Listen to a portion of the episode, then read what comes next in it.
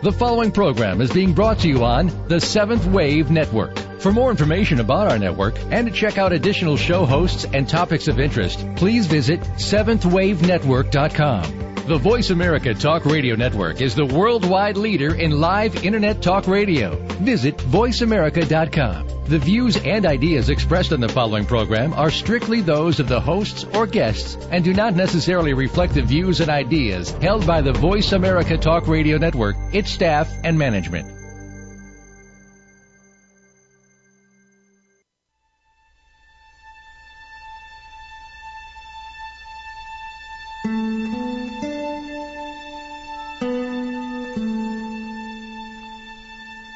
Good afternoon, and welcome to Authentic Living with Andrea Matthews. Over the next hour, you'll learn how to see your true self in the midst of life's twists and turns. You'll be challenged to think outside of the box when it comes to the mysteries of life. Now, here's your host, Andrea Matthews. Good afternoon, and happy holidays to all who are listening. I hope that your holidays are peaceful and lovely and sweet and ones that are very memorable. However, I know, as you all know, that that's not always what happens. As a matter of fact, what I hear in my private practice is that Christmas, Thanksgiving, and Easter and all those other holidays are times of great family angst. When we get together with family members, we end up back in the same old dysfunction that we were always in, and we end up reliving some of that drama and trauma. That said, however, I think that there's others of us in this world right now at Christmas time that are not only at Christmas and Hanukkah and other celebratory times that are not only having to deal with maybe perhaps dysfunctional family issues, but dealing with real traumatic events, real frightening events such as job loss or, having been shot or having been molested or raped in some kind of way, having had some terrible trauma happen to them right here at Christmas, the death of a loved one. I very often hear about people that have had the loss of a loved one right around Christmas time, and it makes Christmas sort of tainted ever after that by that memory. And I think that that's an important thing for us to remember, that though we would all like to have our holidays be sweet, wonderful times of union and clarification of our love for each other, they are often not that at all. But lest I depress everybody here today, what I want to talk about is that we can actually go through these times of trauma and drama and fear and loss and still have peace. That's been the big issue. A lot of the seekers, spiritual seekers in the world today are seeking that peace, that sense of I'm okay regardless of what happens. Not just I'm okay, but I'm okay and in peace, at one with the divine energy, whatever each person individually calls that. So that is our drive. That is our desire to move forward into that peace. We often are stymied in that when life events come up that frighten us, scare us to death, in fact. So the purpose here today is to talk about what are we going to do when those events come up and scare us to death and we don't know how to access our peace again. First, we have to know how to access it in the first place. And second, we need to learn something about that adage that we've heard so much about in the New Age, New Thought movement. Perfect love casts out fear. I think what we want to do first, though, is talk about how fear impacts us. And then we're going to talk about some fallacies we have about what perfect love actually is and how it casts out fear. So I want you to stay with me the whole time and really let's try to get a grip on this thing. So here's what we're saying. Fear has a major impact on us. When we go through a grievous experience like the loss of a loved one, it also trips up that fear. It says to us, who am I now? Now that I don't have this person in my life, what is going to be the impact on me? How will I be okay without them? What will I do with my daily routine without this person in my life? What will I do with this pain? Those are all fearful responses to the pain itself. And therefore, because we have fear, we interpret the pain to be worse because there's fear associated with it. Pain in and of itself is that feeling of loss. It's that feeling of intense desire that cannot be met, that meets the rock hard wall. The intense desire to have that person stay in our lives meets the rock hard wall of reality that no, that person is no longer in the physical realm. So some people would say, well, okay, we can still contact them in the spirit world. We can still make contact and we can still have some kind of dynamic relationship with them even in the spirit world. And then there's those other people who say, well, okay, that might mean you're a little bit on the crazy side. So we don't want to be going around telling everybody that. So we have these quiet little conversations with the people that we've lost who have transitioned to that other world beyond this one. And we keep that quiet. We don't tell a whole lot of people about that. But sometimes some of us have had some pretty major experiences with regard to the loss of a loved one. And those experiences have been recordable and documentable. So there is that. We do have to consider that also. So, but when it comes to fear, what do we do with that? What do we do when intense fear comes up, sometimes as related to a circumstance and sometimes unbidden, that it just arrives at your door fully unwrapped? Your Christmas present this year is a big wad of fear. What are you going to do about that? Well, most people would say don't be afraid. You know, there's a lot of places in the Christian Bible where angels come to visit people, and their first response is fear not, be not afraid, those kinds of things. And we hear that and we go, okay, well, I'm not really supposed to be afraid. And with our current understanding of the law of attraction, we say, well, okay, if I've got a fear, well, that means I'm attracting frightening things, so I need to stop being afraid. Of course, I would disagree with that, as you all know from my book, The Law of Attraction, The Soul's Answer to Why It Isn't Working and How It Can. But that said, I think that we do have the fear of the fear. We do have a fear that says, if I'm afraid, I'm causing worse problems. I'm making it worse for myself. So I'm just not supposed to be afraid. So then what do we do with that? How do we say, don't be afraid? How do we look inside of ourselves and say, just calm down, would you? You know, I want to ask all of us to think about those times when somebody has said to us when we're really afraid or when we're really mad, just calm down, just calm down. Would you settle down? What happens for most of us is we get mad or we get madder. And so that's not really going to help us to say it to ourselves either. We're just going to make ourselves mad or madder. And so that's not going to be the solution, to just say stop being afraid. Another solution that a lot of people come up with is that we need to think positive thoughts. You know, just think positive thoughts and the fear will go away. So we say the fear ought to go away. That's the goal, is for the fear to go away. And if I think positive thoughts, then the fear will go away and I won't be afraid any longer.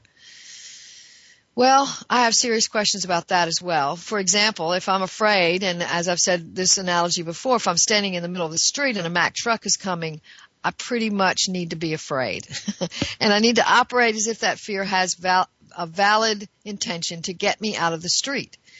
And it does. I'm supposed to get out of the street, not get run over by the Mack truck. If I didn't have any fear that comes up and says, oh, my gosh, that truck is about to hit me, then I would keep standing there and the truck would hit me. So we do need a modicum of fear, and it is a part of our internal response system that says, hey, wake up, look at this. And we have that feeling and we name it fear.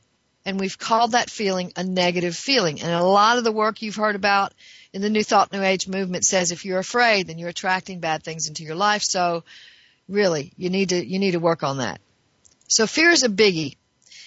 But the way fear impacts us individually is different for each person. I ask people all the time, where is that fear in your body? Most people tell me it's somewhere between their solar plexus and their lowest chakra, the first chakra. So somewhere in the abdominal region, most of us carry our fear. And that fear sort of bounces around in there and joggles around and informs our decision making. It informs not only how we look at other people, how we interact with other people, how we walk, how we talk, the tone of our voice. It also impacts how we feel about life in general. Is life a good thing or a bad thing today? Well, if I'm feeling afraid, life is probably interpreted to be a bad thing today because I don't like that feeling. It's uncomfortable. In fact, large numbers of us have carried a big knot of fear around in our stomachs or in our abdominal area somewhere in between the first and third chakras for a large portion of our lives. We came from traumatic environments where chaos and abuse and trauma was a constant daily activity, and we always lived on the edge of wondering whether somebody was going to die that day. And we carry that fear around in us like a big, bad, black thing sitting there right on top of our chakras. And so we don't really know what to do about that fear. You know, you could say, well, let's go to a healer and have the healer remove it. But is that going to really work if we aren't even conscious of what's driving the fear? I think we'll come back to it. I think we'll go to the healer and it'll work for a little while, and then we'll come back to it because we haven't really resolved it. We just made it go away. We repressed it. We agreed with the healer that it shouldn't be there, so we told ourselves it's not there, and it went away into the unconscious. So, you know, what happens then is we develop stress-related diseases. We develop a certain gait. We develop a certain mannerism. We develop a certain way of interacting. We develop a certain habits of relationship that may or may not be effective. We develop all of this in response to that big bolus of fear that's sitting down there on our first, second, and third chakras. And we don't know what else to do. We just cope. We just hang in there and we cope. And so fear begins to dominate more and more of how we interact. What if, what if, what if? Well, I have to do this because if I don't do that, this will happen. And we're making our decisions based on fear, based on that sense of have to. Most of our have tos, our shoulds, and our ought tos are based in fear. Because if I don't, then what will happen? And one of the biggest of those is if I don't, I'll feel really bad. If I don't do this, I'm going to feel like a really bad person. So I better do it and just not have to deal with that feeling. So we can drive ourselves with fear in very subtle ways that we don't even understand. But we don't know how to get rid of it either. We don't know what to do about it. And so it takes a bigger and bigger toll on our lives without us understanding what to do about it. Well, in the next segment, we're going to start talking about what we can do about it. We've heard some potential suggestions here that might not work, but we are going to begin to assess what might work. So stay tuned for that.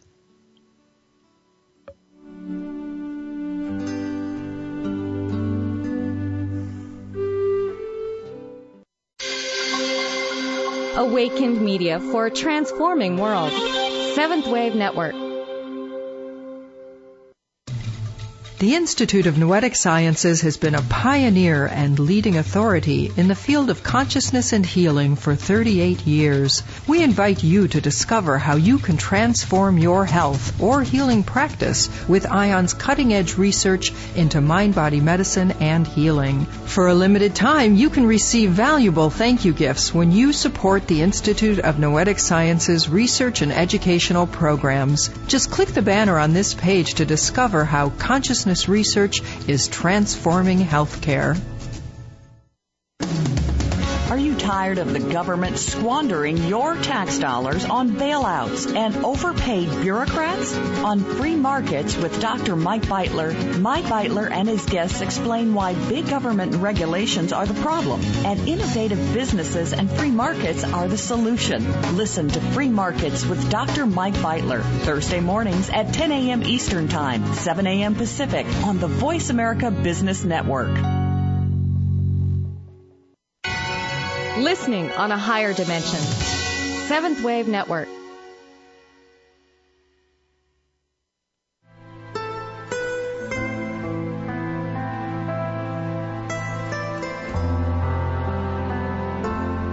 You're listening to Authentic Living with Andrea Matthews. We want to hear from you. If you have a question or comment about today's show, call in now, toll free, 1-866-472-5795. That's 1-866-472-5795. You can also send your questions or comments by email to Andrea at andreamatthewslpc.com. Now, back to Authentic Living with Andrea Matthews. And we're back with more. The Authentic Living Show is sponsored by the Institute of Noetic Sciences, as you've just heard. The Institute is dedicated to expanding science beyond conventional paradigms. Founded by Apollo 14 astronaut Edgar Mitchell, IONS is a nonprofit research, education, and membership organization whose mission is supporting individual and collective transformation through consciousness research, educational outreach, and engaging in a global learning community in the realization of human potential. You can join that learning community at www.noetic.org, and I would really encourage you to do that. There's a lot of exciting things happening on that page. So we're talking today about fear, trauma, drama, and peace. And those things all put in the same sentence or phrase seem to be oxymoronish, but actually they can operate simultaneously. In fact, what I began to learn a long time ago, and I will say to you that I am not completely done with fear in my life either. It does rise up again. It raises its ugly head again, and I don't want to look at it any more than the rest of us do. And there's a part of me that might want to resist it, but if I can sit with it and listen to it, then it does begin to receive that perfect love that we talk about. And I'm going to talk some more about how that happens. So I will say to you that the teacher most teaches what the teacher most needs to learn. And so I also need to learn this, and we all need to learn this. So I'm not saying I have completely arrived at a fearless state, but I do have a lot less fear than I used to have. And I do know that when fear raises up again, that it's here to teach me something really beautiful and important. So I have that going for me now, whereas once upon a time I carried a big bolus of fear around in my first, second, and third chakras and was really stymied by it as well. So I do understand fear, and I do understand the difference between when I've lived in fear and when I'm not living in fear. So that's why we're talking about this today. And I can say to you, even recently in my life, things might have come up that have said, oh, be afraid, Andrea, be really afraid, be really afraid. You really should really set yourself up to get that armor out and get that sword and that shield out and go for it. You know, you need to do that. There are times when you might need some armor and you might need a shield. I'm thinking less and less about that sword, but I think that we do need to be aware of where our boundaries are, and we do need to be aware of where we're putting ourselves out there for other people to feast on. So we do need to be aware, and that we do need to protect ourselves in those ways. And our fear can help us do that. So just telling our fear to go away is not the answer. We don't need to just say, go away, I don't want to hear from you. We need to say, okay, I want to hear from you, and I want to hear what you're saying to me. And, we need to be able to understand that piece before we can move on to the next piece, because the next piece is going to be for us to understand what is meant by that strange statement, perfect love casts out fear. And we're going to be talking about that in the next segment. But for this segment, what I want to talk about is, what do we do with fear when it comes up? What do we do with a traumatic event that we associate with fear, a traumatic, dramatic event that we associate with fear? Well, first of all, one of the things that we do right up front is we say that external event has caused my fear. That is false.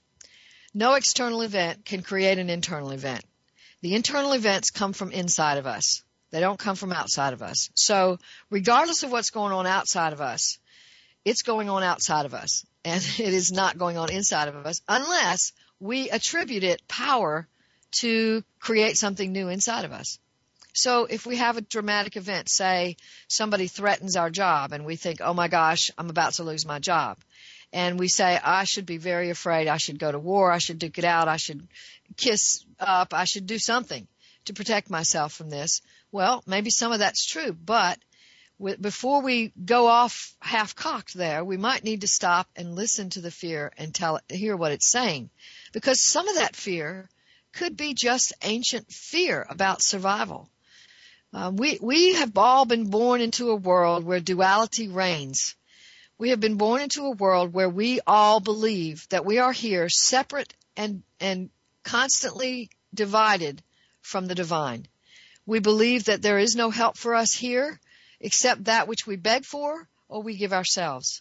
So I find that we are often praying for God or the gods or Allah or Krishna or somebody to intervene on our behalf, when in fact, if we could see ourselves as one with the divine, we would intervene on our own behalf. And it would be effortless effort. It would not be done by that part of us that identifies itself as split off from the divine, but it would be done by that divine within us, and it is as an effortless effort. So that piece is there, but we have to be able to deal with the fear first.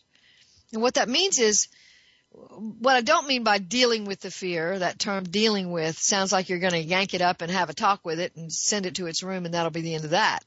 But actually what I mean is that we need to hear it. Hear it as if it's a little child, because it very often is. And we need to maybe do some image work. Carl Jung talks about active imagination, and I use that quite often in the work that I do with my clients, whereby someone might say, have been through some traumatic experiences as a child and have that little voice inside of them that's always saying, oh, I'm scared, I'm scared, I'm scared, I'm scared. And from that little voice, what happens is that the person activates fear instead of recognizing that that's a voice from the past and hearing it and taking it in your arms as if it is the little child you once were, and holding it tight, and then saying to yourself, okay, now what do I feel? If my fear is also on the adult level, I may have the fear coming from the child inside me. I may have the fear also coming from the adult in me. Then I can sit in the lap of my divine self, my sense of myself as a divine being, the universal energy, whatever you want to call that. I can sit in that lap, and we can all three sit there together. I recently worked with someone who was saying that one of the things they did was, the little child, in their imagination, they did this active imagination work whereby the little child was asked to speak, and all the little child could do was howl. And she howled into the abdomen, literally into the abdomen of the adult person. And then the adult person howled into the mouth of an image that she had created of a divine sense of self. And so that howling went on for a while. There was a double howling. The child and the adult were both howling into this place where they could let it go, release it, open it up, hear from it. And as they did that, the fear subsided and peace began to take over. So that was just a raw fear that was not based in anything else but ancient archetypal kinds of survival needs. The fear that I don't exist, the fear that if I do this I won't exist, the fear of annihilation, the fear of loss, of devastation, of trauma, of more drama, of all of that. It was just in there like a big ball, and it just sat there and sat there and sat there until it was given a voice. And what happened was some external events came up that allowed that person to go, oh, okay, there's the fear. There it is. And, okay, it's been in there all along, but now this external event has activated again. So now I've got this great opportunity to deal with it. I've got this great opportunity to hear from it and to take that raw energy and to turn it into something. So here's what happens as a result of that. The howl becomes a roar. The howl becomes a sense of yourself that says, I am. A sense of yourself that says, I exist. I'm real. I can really feel the energy of that fear, not just the fear itself, but the energy behind the fear. And now I can take in that energy that's behind the fear and use it for myself. And that piece of work, transforming energy, is a big piece of what we do when we want to be a part of the divine self which, according to my work and according to what I believe, is always within us. And each of you have to decide what you believe about that. But I believe that the divine self is who we actually are. We just don't know it. And when we can utilize the energy behind any emotion whatsoever, be it fear, anger, sorrow, love, whatever, anything, any feeling we have, we use the energy that is the force behind that emotion, then the emotion transforms into the energy itself. So then the howl becomes a roar, and we begin to be able to say, I exist, I'm here, I'm going to be able to make it through this, and I'll be all right. Because from that peaceful place of transforming energy, we regain our sense of who we are as divine beings. So I would say that that is the first step in dealing with any traumatic event. Now, of course, the first thing Let me redo that. First thing in any traumatic event is probably going to be to get through the event itself. But it isn't during the traumatic event very often that we have these terrible feelings of fear. Sometimes people just collapse into fear during a traumatic event. But I find that most people respond to the traumatic event in some kind of way. They step up to it in some kind of way. They step on the brakes if it's an potential automobile accident. They, steer the car in the right direction to avoid hitting that pedestrian. They, if there's something traumatic that's happened in front of them, they may give CPR or, they deal with it. They're there. They're doing it. But after the trauma is over, then they begin to feel this terrible, terrible, terrible fear. So what's happened is they suspended the fear long enough to get through that moment of the trauma, and very often the trauma is only a few moments. But then they have the fear afterward. And in those events where trauma is elongated over a child's lifetime, where perhaps a kidnapping has happened and the trauma is elongated, there are periods of collapse and periods of dealing with it, sometimes in that kind of scenario. But after it's over, after the trauma is over, regardless of its length, what happens is then we have all the adjustments to the trauma, and that's what's called post-traumatic stress disorder. So then we're like living in this state of fear that it's going to happen again. And that fear that it's going to happen again, at first, it's unrealistic. You've already survived it once. So it's not likely to happen again. And second, you survived it.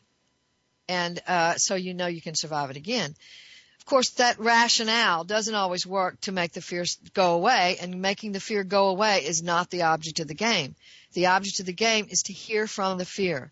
What energies, what animalistic energies are coming up in that fear that just have to do with, oh my God, I've got to live. What is that? Let's hear from that. Let's hear from that lengthy desire to live, because that's where the energy transforms from fear to desire. And that's what we're looking for, is that shift and it's not a shift in the actual, the actuality of the feeling itself, because the feeling was always just energy. It's a shift in how we're interpreting that feeling. So now it's no longer called energy, it's called desire. It's no longer called fear, it's called desire. So that transformative moment when we begin to allow the fear to speak, and just like that woman, that great image where the child was yelling into the abdomen of the chakras, the lower chakras of the woman, and the woman was howling into the mouth of this supreme being or this divine energy that she imagined, that transformation occurs at a very base level, and it begins to become something different, from a howl to a roar, from fear to desire, along those lines. So we're going to talk some more about how that transition takes place, and we're going to define what we mean when we say perfect love casts out fear. Don't miss it.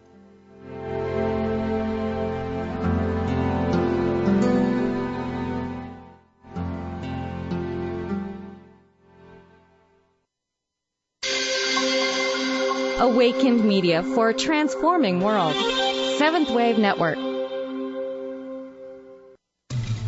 The Institute of Noetic Sciences has been a pioneer and leading authority in the field of consciousness and healing for 38 years. We invite you to discover how you can transform your health or healing practice with ION's cutting-edge research into mind-body medicine and healing. For a limited time, you can receive valuable thank you gifts when you support the Institute of Noetic Sciences research and educational programs. Just click the banner on this page to discover how consciousness research is transforming healthcare.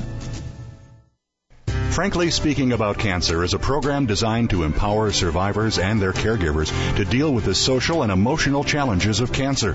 Drawing on resources from wellness communities throughout America and abroad, the show will invite physicians, researchers, nurses, social workers, patients, and caregivers to share their advice on how to live a better life with cancer. Join host Kim Tebaldo, President and CEO of the Wellness Community, Tuesday afternoons at 1 p.m. Pacific Time and 4 p.m. Eastern Time on the Voice America Health and Wellness Network. Awakened Media for a transforming world. Seventh Wave Network.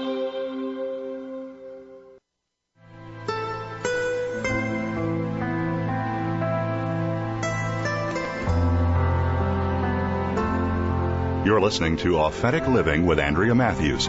We want to hear from you. If you have a question or comment about today's show, call in now, toll free, 1-866-472-5795. That's 1-866-472-5795. You can also send your questions or comments by email to Andrea at andreamatthewslpc.com. Now, back to Authentic Living with Andrea Matthews. And we're back talking today, just before Christmas, about fear, drama, trauma, and peace. When we think about the story of Christmas, what is represented by the story of Christmas, where Jesus was supposedly born in the manger and there was great peace given to the world because of his birth, I see that as a metaphorical story that has to do with the birth of peace. And that birth can occur in any of us at any point, in any time. But we have to be able to work with fear in order to do that. We have to be able to hear from fear. We have to listen to what it has to say to us. First, because it might be saying something really smart, like get out of the road if there's a truck coming. But it also might be saying that we've got some ancient stuff in there that's been sitting there waiting for address. And it's never been looked at because we've stuffed it and stuffed it and stuffed it for so long that it's just become this big, enormous ruler of our lives in so many subtle ways that we don't even know it. And what we said in the last segment was that that listening to that fear allows us to let it speak to us, even if it can't use words, even if, like we said in the last segment, it becomes just a howl. It's just a howl. So we have to be able to hear from it. And a lot of the New Age, New Thought talk out there is telling us don't hear from it. Because if you hear from it, you're having negative feelings, and those negative feelings might keep you from having your dream. And I will say that if you don't hear from it, then you don't even know what your dreams are because you don't know yourself at all. So I would say that is a misdirection. And you get to decide for yourself what you believe, but I believe that's a misdirection. So okay, what about this whole adage that we've heard about, that's written about in the Course in Miracles? It was written in 1 John in the Bible. Perfect love casts out fear. What does that mean? First, there is a casting out there that we hear about, and again, I would say it's not getting rid of fear that we want. It is being able to hear fear and let it transform into its ultimate energy, which turns out to be divine energy. So that word casting out doesn't necessarily mean that we're trying to get rid of it, but we don't want to live in fear. None of us want to live that way. So there is some kind of change, some kind of casting out, I guess, that occurs there.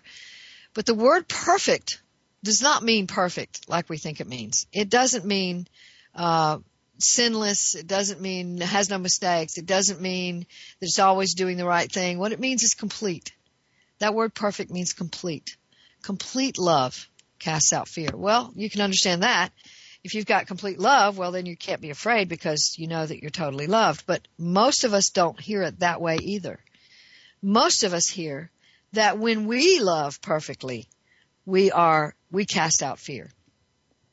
And we've got this whole thing of love kind of confused, I think, because what we think of love, when we think of love, we think of giving it to other people, that we should give it to other people. And there's this big should on us all the time. We should be loving and kind, and we should be giving and generous, and we should be unselfish, and we should even be selfless. And that big should is telling us how we ought to love and what love ought to look like. That is not the definition of perfect love or complete love, because in a dualistic world, nothing can be complete because everything is divided off from its primary and primal energy, which is divine energy. So if we live in a dualistic world in which our consciousness is separate completely from that sense of ourselves as divine, then how will we come from that dualistic trance state, as I call it, in which everything is separated from the divine, and somehow magically produce that sense of love that is so pure and so true that it never misses its mark. How will we do that if it's not going to be able to come from divine energy? Well, I mean, we know most of us call ourselves some kind of screw-ups down here. We don't always know in this dualistic frame of reference what we're supposed to do about anything. And most of us spend a good portion of our lives trying to figure out what we're supposed to do about this, that, or the other in our lives. Today, tomorrow, the next day, what thing has come up that day to call us back to what should I do about that? And so we spend a big portion of our lives asking that question and trying to come to some sensible answer that makes sense to us. And many of us spend inordinate amount of time obsessing over what we should and shouldn't do about a given scenario that pops up in our lives at some point. From anywhere from taking a job to marrying someone to buying a car to any, there was some of us get obsessive about any kind of thing we're going to purchase so that it has to be completely perfect before we'll purchase it. So, that idea about what we should do, what we ought to do is a big, big, big block to us being able to see that there is another place within us, a divine self, a sense of ourselves that does not come from duality, that comes from wholeness, that comes from complete union with the divine. And if that becomes a part of our definition of love, then love is not something we give. Love is something we get. Love is something we receive from the divine self. It is something that encompasses us. As a matter of fact, there's a place in the Bible that says that God is love, and there's another place in the Bible that says God is an all-consuming fire. And so if those two definitions are put together, you might come up with something like God is an all-consuming fire of love. And if it's all-consuming, then it consumes all of us. It will ultimately consume every aspect, including the part of us that thinks it's separate from the divine, that identifies as separate from the divine. And so ultimately, that is perfect love, and that is how that fear doesn't exist in that realm, because it is completely unified with the divine, and the divine is all-consuming love. So that is perfect love. If I am completely one, if I know myself to be completely one with the divine, and let me show you how I changed that. I said, if I am, and then I said, if I know myself to be, let me explain what I mean by that. I already am completely one with the divine. The divine is all there is of me.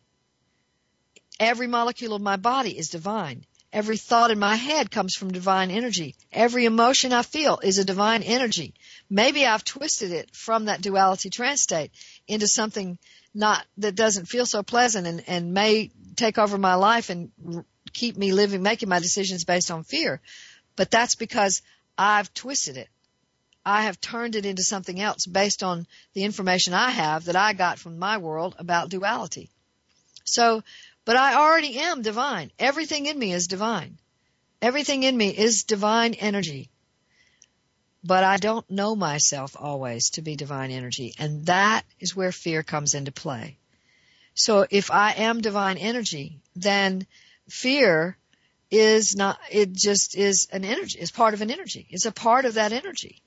And so that's where when we go back to the last segment, we talked about the howling, we talked about how howling can transform to roaring and fear can transform to desire. What we're talking about is when we recognize that everything we feel, everything we are, everything in our existence is divine energy, then fear is just another divine energy. And we can look at it from that perspective and see that fear is just that energy. What we're doing with it is what makes the difference. And so if we do with that energy something that is dualistic, from a sense that we're divided up into different segments of ourselves, split off from the divine energy within us, then we will turn it into fear. It will become fear, and it will take its whatever measure we give it. So there is a divine self within me, and recognizing that piece is how perfect love casts out fear.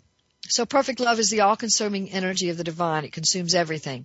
And if I begin to meditate on that fact, then my fear goes down exponentially. I would challenge each of you right this second to close your eyes and imagine that you are completely one with the divine in every aspect of your being, good, bad, and ugly. Every aspect of your being is ultimately just divine energy. And if you can imagine that just for a minute, feel how that sort of makes everything sort of calm down in there a little bit. But better than that, better than just calming down, there is a peace. Some people in old-time religion, Christian religion, used to talk about it as that peace that passes understanding. And there is a kind of peace like that. It does really exist. And some of you have accessed it. Some of you have felt it. Others of you have not. But I'm here to tell you it does exist. And how I know it is it exists in me. I feel it. And the more I meditate on that all-consuming love of the divine that just is me. It is me. It carries me and it is me. It is effortless effort through me. It is me. So it acts as me. It doesn't take away my individuality to say that I'm divine. The divine is that individuality. So as I meditate on that, what happens is my chakras, my lower chakras, begin to be filled up with this inordinate amount of really warm, deep-seated peace. It's almost like you can hear the hum of the universe in that peace.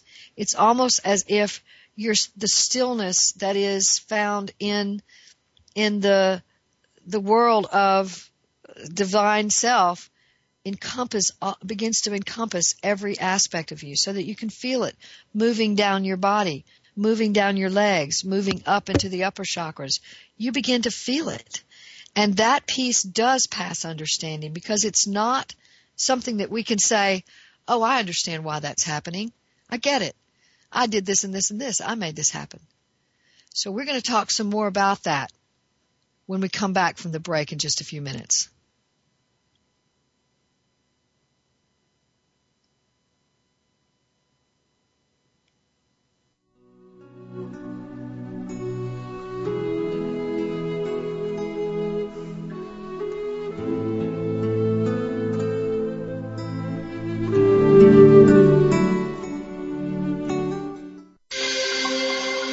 Awakened Media for a transforming world. Seventh Wave Network. The Institute of Noetic Sciences has been a pioneer and leading authority in the field of consciousness and healing for 38 years. We invite you to discover how you can transform your health or healing practice with ION's cutting-edge research into mind-body medicine and healing. For a limited time, you can receive valuable thank you gifts when you support the Institute of Noetic Sciences research and educational programs. Just click the banner on this page to discover how consciousness research is transforming healthcare.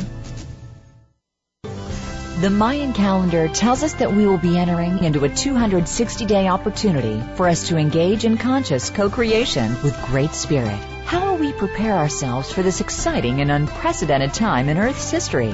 Peter Tong has dedicated over 20 years of his life's work to exploring that which is beyond understanding. Peter will help increase your awareness and education on this enlightening transformation in consciousness. Awakening to Conscious Co-Creation airs live Wednesdays at noon Pacific Time, 3 p.m. Eastern Time on Seventh Wave Network.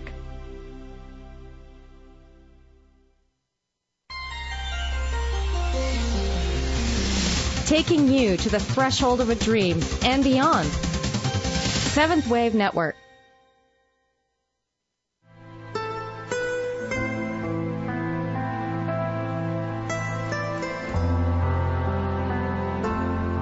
You're listening to Authentic Living with Andrea Matthews.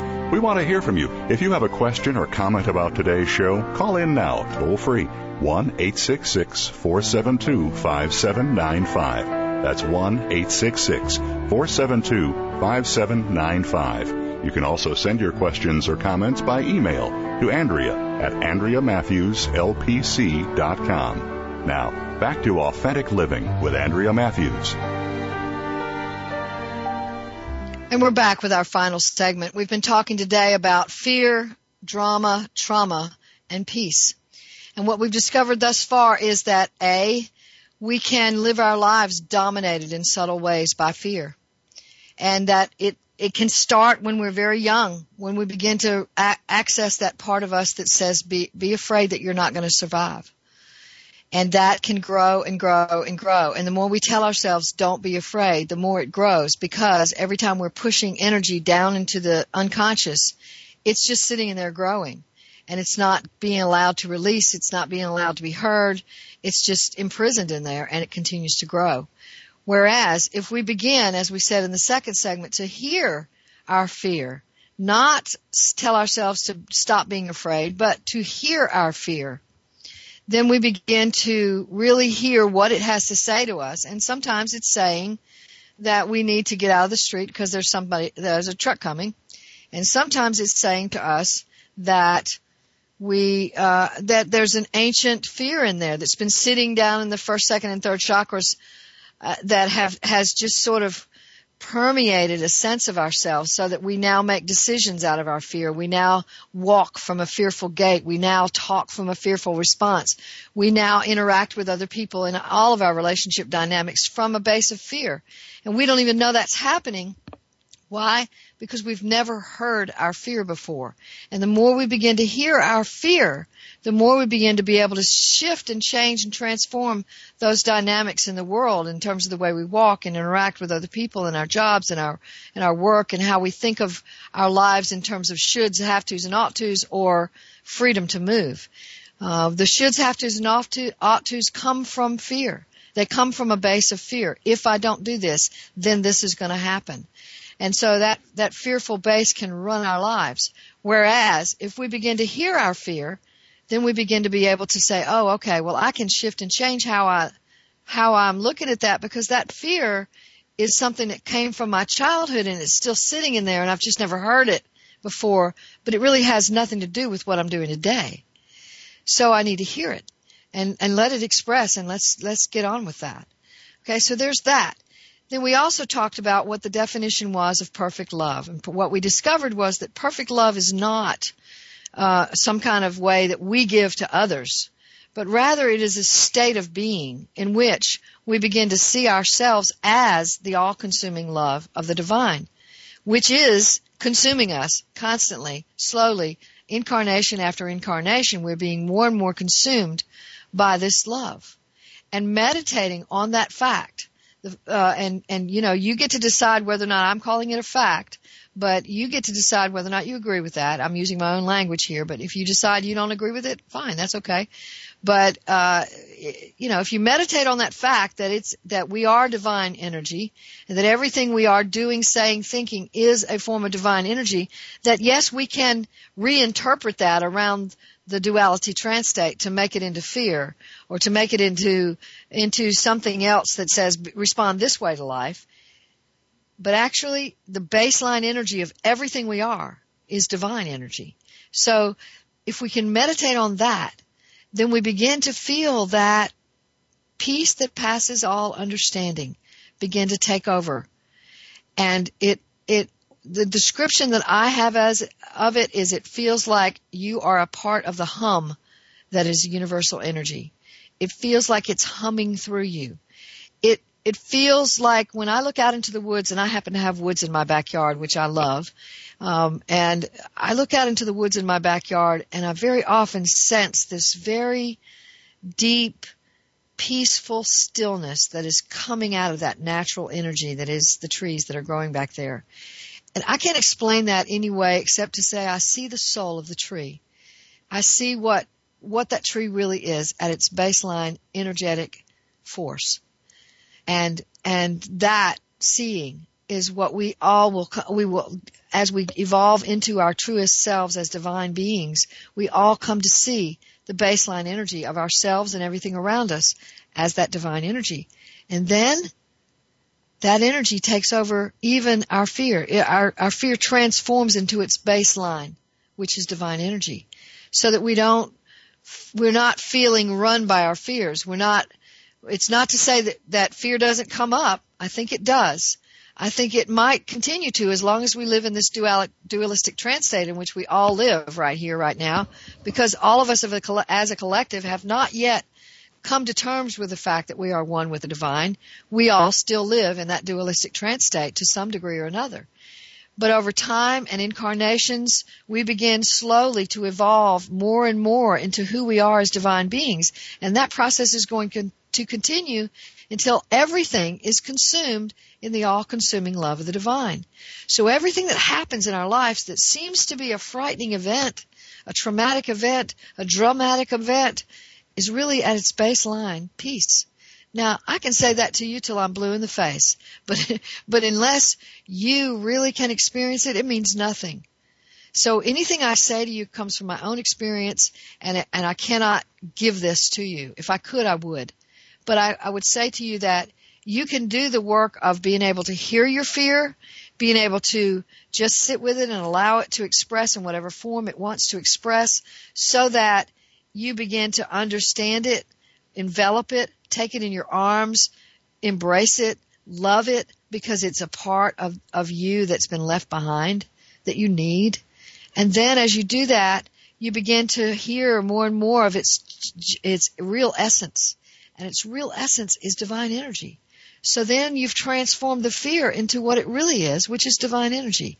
And then you walk a different way, and you talk a different way, and you relate a different way, and you do your job a different way. And you come from another place inside of you. Rather than coming from that fear, you're coming from this other place inside of you that recognizes divine energy in all things. So that's what I think we need to do about fear and these traumatic events that happen, and they happen to all of us, and they will continue to happen as a part of this dualistic trance state that we're in, and we will continue to be shocked by them, and we'll reel a little while, and then okay, now what do I do? That is going to be a part of what we're experiencing here, as long as not all of us yet know ourselves to be divine beings. And the majority of us, I would say, don't know that. We are all divine beings, but the majority of us don't recognize that as a reality. Am I saying I'm somehow superior to those who don't recognize that? No, not at all. I don't know why I've been so blessed to figure that out.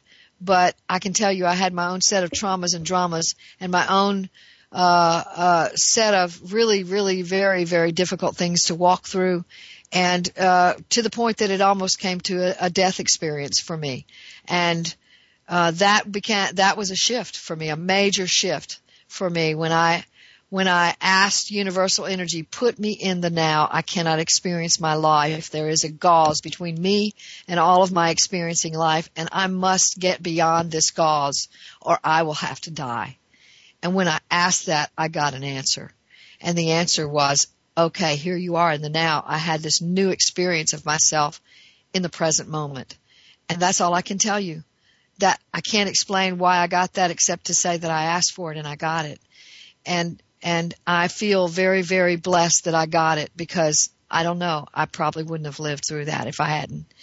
But I did get it. And because I got it, I want to share it. And so all I can do is give words, the best words I can, to you as my listening audience and to my readers and to those that I work with, to say there is such a thing as a peace that seems to pass all understanding. It can arise in your lower chakras. It can arise into your upper chakras. You can begin to feel it in the molecules of your body. You can begin to come from it. You can begin to make your decisions from it instead of making your decisions from fear in little ways you don't even recognize. It is possible to do that.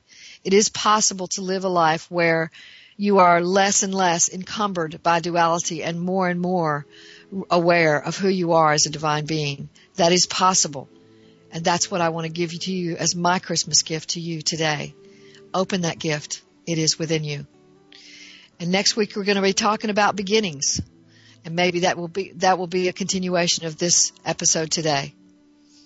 In the meantime, remember, your job, should you choose to accept it, is to give birth to yourself.